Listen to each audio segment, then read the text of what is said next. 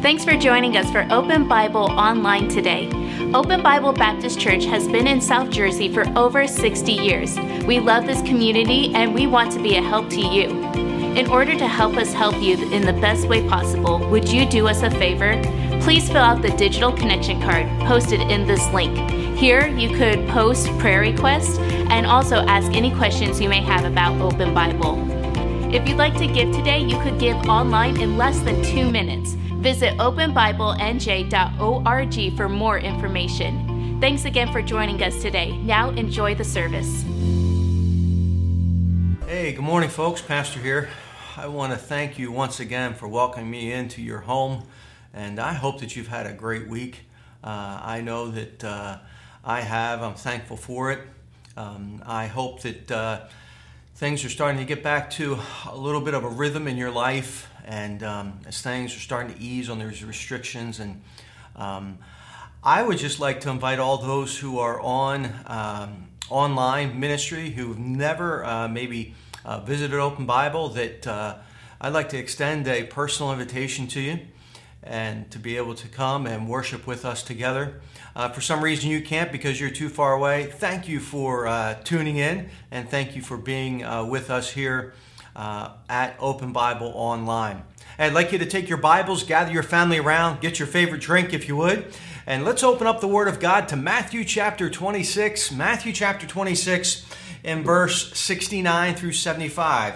Uh, this morning I'm going to be preaching to you on the topic Three times denied. Three times denied. Matthew chapter 26, verses 69 through 75. The Bible says, Now Peter sat without in the palace, and a damsel came unto him, saying, Thou also was with Jesus of Galilee. But he denied before them all, saying, I know not what thou sayest. And when he was gone out into the porch, another maid saw him and said unto them that were there, This fellow was also with Jesus of Nazareth. And again he denied with an oath, I do not know the man. And after a while came unto him they that stood by the door and said to Peter, Surely thou also art one of them, for thy speech bewrayeth or betrayeth thee. Then began he to curse and to swear, saying, I know not the man. And immediately the cock crew, and Peter remembered the word of Jesus, which was said unto him, Before the cock crow, thou shalt deny me thrice. And he went out and wept bitterly. Let's pray.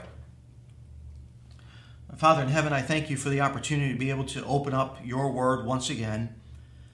And Lord, I pray that if there are those that are watching or listening, uh, however they're consuming this message, I pray, Lord, that uh, if they do not know you, that they would come to know you as their own personal Savior. Lord, I would also ask that you would be with a Christian. I pray that we would be encouraged today, our hearts would be challenged. Father, I ask that as your word goes forth, I claim the promise that it will not return void. Lord, I pray that you clear my heart, my mind of anything, and I pray, Lord, that I would be able to preach with the filling of your precious Holy Spirit. We love you today. In Jesus' name, amen. Have you ever had an issue that's hanging over your head? You know, it's one thing if you have an issue that's hanging over your head, it's with somebody that, ah, it's more like an acquaintance or, you know, a, a distant connection. And there's no real, I don't know, no real serious connection there. You, you can almost live with that. You don't like it, but you can almost live like that.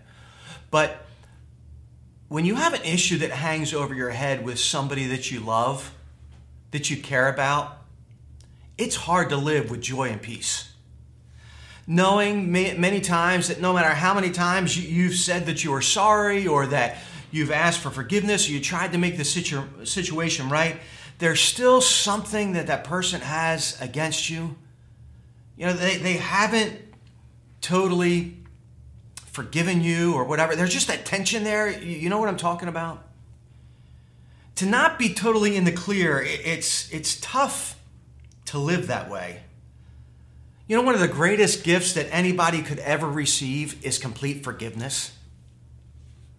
To know that all is truly right between you and that one that you love, you know, that brings freedom. That, that brings enjoyment. That means, hey, man, we're on the right path. We're, we're, we're working this thing out. It's great. Our relationship's back the way it should be. Our fellowship is sweet. You know, that's a, that's a wonderful thing. You know, but to be forgiven of sins is the greatest gift God has ever offered to humanity. Do you know, whether you realize it or not, that there's an issue that you have hanging over your head? And that's the issue that you and I, we've sinned against a holy God. And you know, religion has tried to fix that for many years. If you do this, if you do that, you can appease God. And that's not what all Scripture says. Scripture doesn't talk about appeasing God that way. Scripture talks to us about how God has offered humanity forgiveness through the person and work of the Lord Jesus Christ.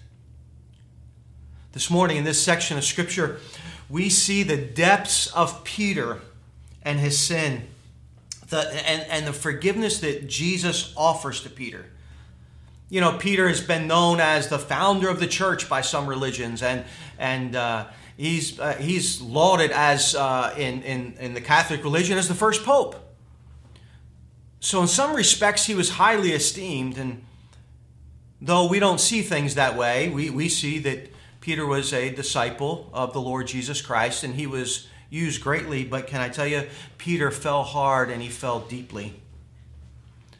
I don't know of another believer in the Lord Jesus Christ in Scripture that fell so hard and so low as Peter did. And with this in mind, the fall of Peter, as great a, a Christian as he was, I, I want to show you that there's hope. That no matter how far you or I have fallen, there's still hope. See, what I want you to understand is that the, the depth of your fall does not determine the level of your restoration. The Bible is a wonderful book because it puts on full display for us the sin of Peter. And I believe that this can actually be an encouragement to us to know that there is forgiveness and that there's restoration, and that this restoration is greater than our fall. I, want you to look with me and see the details of Peter's fall and also the forgiveness that he receives. You know, friends, there are times when we all sin, and sometimes we sin greatly. But I want you to understand this morning. I want you to understand the progression of how we fall and then the restoration that's available to all.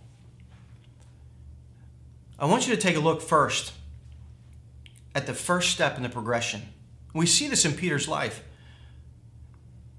The first thing is the reason that we fall and the progression that, that is seen here is you have pride in your spiritual standing.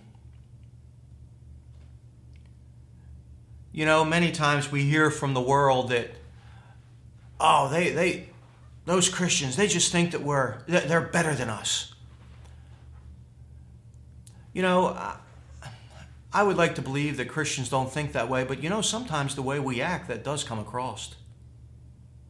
We'll look down on people. We won't accept people. And sometimes this pride in our spiritual standing leads us to our fall. I want you to turn back to Matthew chapter 26, verse 33.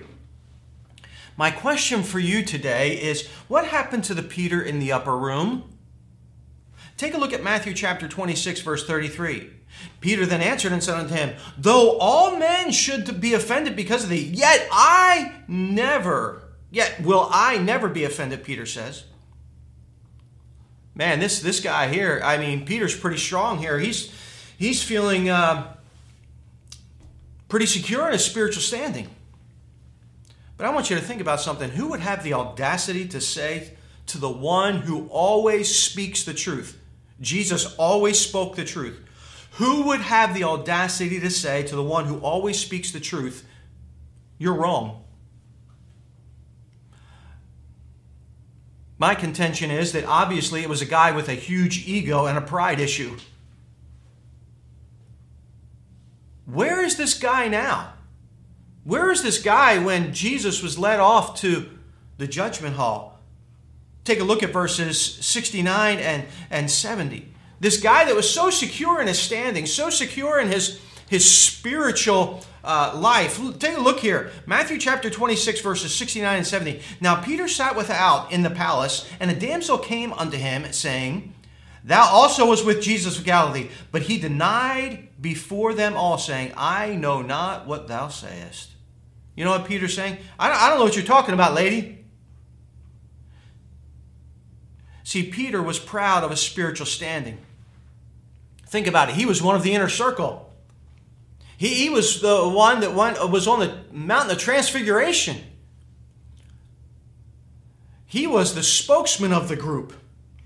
And for all intents and purposes, he was the leader if Jesus wasn't around. Remember after the death of Jesus, what, what Peter said? He said, I'm going fishing. And you know what the other disciples said? Hey, we're going with you. Peter was a leader. On Thursday evening, Peter pledged his loyalty to Christ. And then by Friday at 1 a.m., Peter's denying Christ. See, sometimes it's our spiritual standing. We have pride in our spiritual standing that causes us to fall. It was his pride that caused him to sin and to sin greatly when confronted with making the choice to stand up for Christ. Proverbs 16 18 reads this way Pride goeth before destruction, and a haughty spirit before a fall. You know, Peter lived this out. The problem with Peter is the same problem with us. Peter, in this instance of pledging his loyalty to Christ, should have been asking the Lord for help, that he would not forsake him. Peter should have been asking for prayer that it would not come to pass that he would deny the Lord, but instead, Peter became prideful. See, my friends, this morning, if you're looking down on Peter right now, you've just committed the same sin that Peter committed the sin of pride. When I was reading those things and talking about Peter, you might be saying, I can't believe that, that Peter would contradict Jesus. I can't believe that, that Peter would be so prideful toward our Lord. See, what you're doing when you think like that is to think much more highly of yourself than you ought. Romans 12:3 says, "For I say through the grace given unto me to every man that is among you, not to think of himself more highly than he ought to think." but to think soberly according as God hath dealt to every man the measure of faith. See, it's pride in your spiritual standing that will cause you to fall and to fall greatly. Secondly, your indifference to spiritual matters. Go back to Matthew chapter 26, verses 36 through 38. Your indifference to spiritual matters. Then cometh Jesus with them unto the place called Gethsemane, and saith unto his disciples, Sit ye here while I go uh, and pray a yonder. And he took with him Peter and the two sons of Zebedee, and began to be sorrowful and very heavy. Then saith he unto them, My soul is exceeding sorrowful, even unto death. Tarry ye here and watch with me. Jesus was now in the garden, went to pray, and he took his inner circle, uh, Peter, and James, and John, and he asked them to pray. You know what they did instead of praying? They slept. See, they were indifferent towards spiritual matters. They didn't see the need to pray. See, when you're prideful in your spiritual position, you become indifferent to spiritual matters. What happens after that is you start to reply, uh, rely upon your own strength. See, prayer is us recognizing that we have to rely upon God's strength. But when we're prayerless, we realize that we are actually relying upon our own strength. This is what happened to Peter. Take a look at verse 51 of Matthew chapter 26. And behold, one of them which were with Jesus stretched out his hand and drew a sword and struck a servant of the high priest's and smote off his ear. See, that was Peter. He was prayerless, and so he figured he was going to deliver Jesus his own way and he started to rely upon his own strength. See, indifference in spiritual matters leads us to impulsiveness in physical matters. Take a look back at our text, verses 71 and 72. And when he was gone out into the porch, another maid saw him and said unto them that were, were there, This fellow was also with Jesus of Nazareth. And again he denied with an oath, I do not know the man. Peter now denies with an oath. He's now even taking a stronger stand. He's depending upon his own inner fortitude to be able to prove to these people that he does not even know Christ.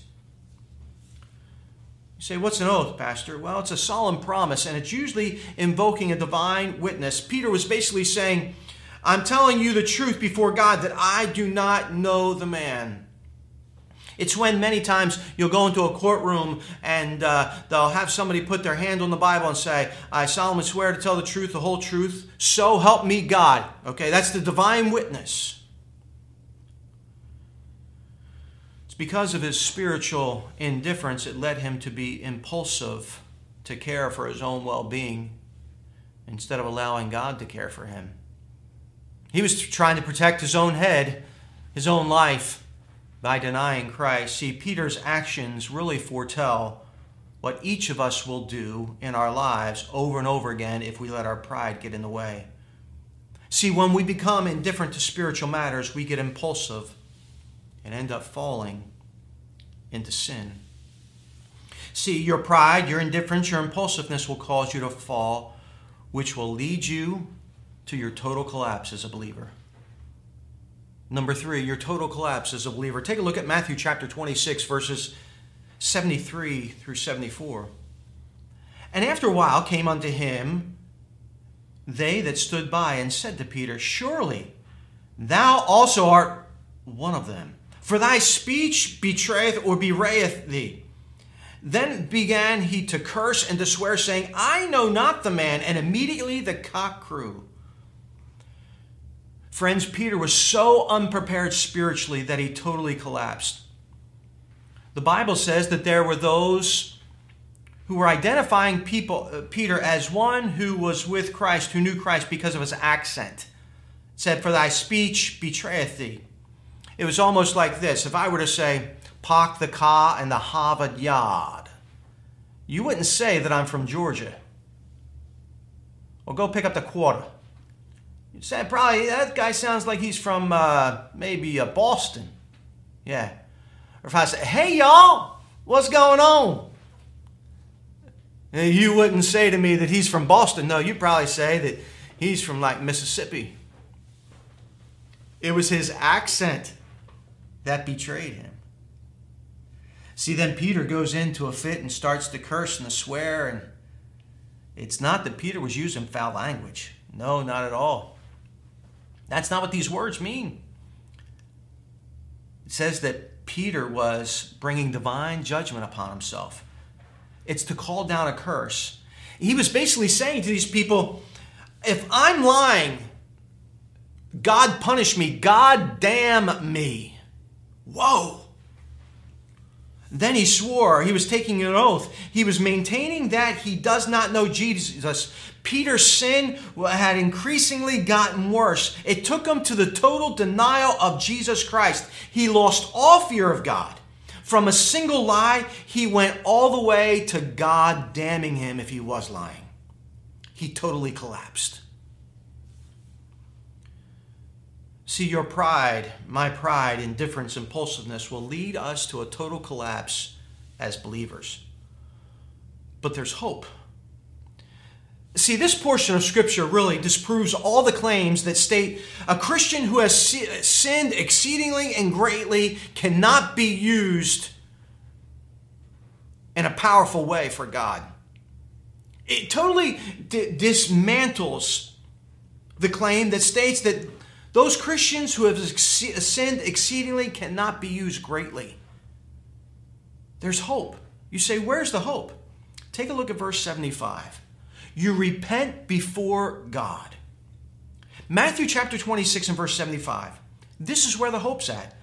And Peter remembered the words of Jesus, which said unto him, Before the cock crow, thou shalt deny me thrice. And he went out and wept bitterly.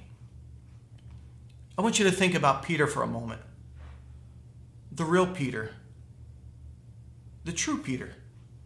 I believe that Peter really loved the Lord. Yes, he initially fled when all the other disciples fled in the garden, just like the Lord said they would all do, and they did. They forsook the Lord there. But Peter did end up following the Lord, though he followed him afar off. See, I believe the true Peter was not in his denial, but the true Peter was in his repentance. See, that's the difference between Judas and Peter. Both were traitors. Both denied the Lord. Both forsook the Lord. But Judas went out and hung himself. He was sad that he did it, but he didn't repent. Peter went out and wept bitterly in repentance.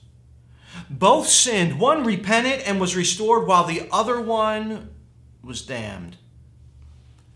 The Bible says that Peter went out, and I believe that when he went out, he went out and repented. The Bible doesn't say where he went or, or what he said, but it does say that he went, wept bitterly. It says that that basically means that he wept audibly, is to sob loudly. He was so moved to his core about what he had done against Christ. But what I want you to understand is, is that it was not his sin that made him repent.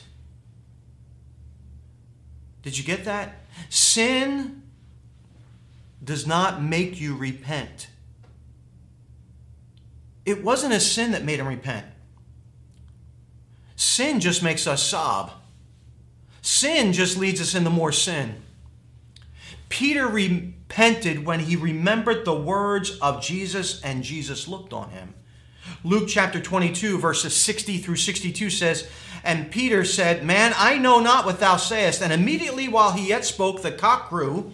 And the Lord turned and looked upon Peter, and Peter remembered, look at this, Peter remembered the word of the Lord, how he said unto him, Before the cock crow, thou shalt deny me thrice. And Peter went out and wept bitterly. It's when he looked at the Lord and he remembered his words. See, the point is, when we see what kind of Savior we've see, sinned against, that leads us to repentance. It's when we see Jesus, the one who died for us. It's when we see Jesus, the one who took the cross for us. It's when we see Jesus, the one who was beaten for us, the one who wore the crown of thorns for us, the one who went through the total wrath of God for us. That's what leads us to repentance. It is our sin it's in our sin that Jesus meets us and forgives us. See, Jesus is meek and humble and gentle. He didn't look at Peter that night and said, I told you so. He just looked at Peter with tender eyes. See, Jesus is not trigger happy. He's not harsh. He's not reactionary. He's not easily exasperated.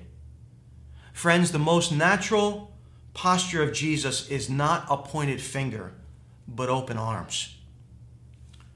See, what happens to us, that without realizing it, we quietly assume that one so high and exalted has difficulty drawing near to the despicable and unclean. I want you to remember something that when Christ, the clean one, touched the unclean sinner, Jesus did not become unclean. The sinner became clean. One man said it this way The point is that Jesus deals gently and only gently with all sinners who come to him, irrespective of their particular offense and just how heinous it is. What elicits tenderness from Jesus is not the severity of the sin but whether the sinner comes to him. Whatever our offense, he deals gently with us. When we sin, we're encouraged to bring our mess to Jesus because he will know just how to receive us. He doesn't handle us roughly. See, friend, if you don't know Christ, your personal Savior, if you've never asked Jesus to forgive you of your sins, He's not pointing His finger at you. He has open arms. He wants to receive you. You know, it's as simple as realizing that you're a sinner and accepting the fact, believing what the Bible says about you and about Jesus. Believing that the Bible says that you're a sinner and that Jesus is the Savior, and that He died on the cross for your sins, and that He rose again according to the Scriptures on the third day. You just have to put your trust in that.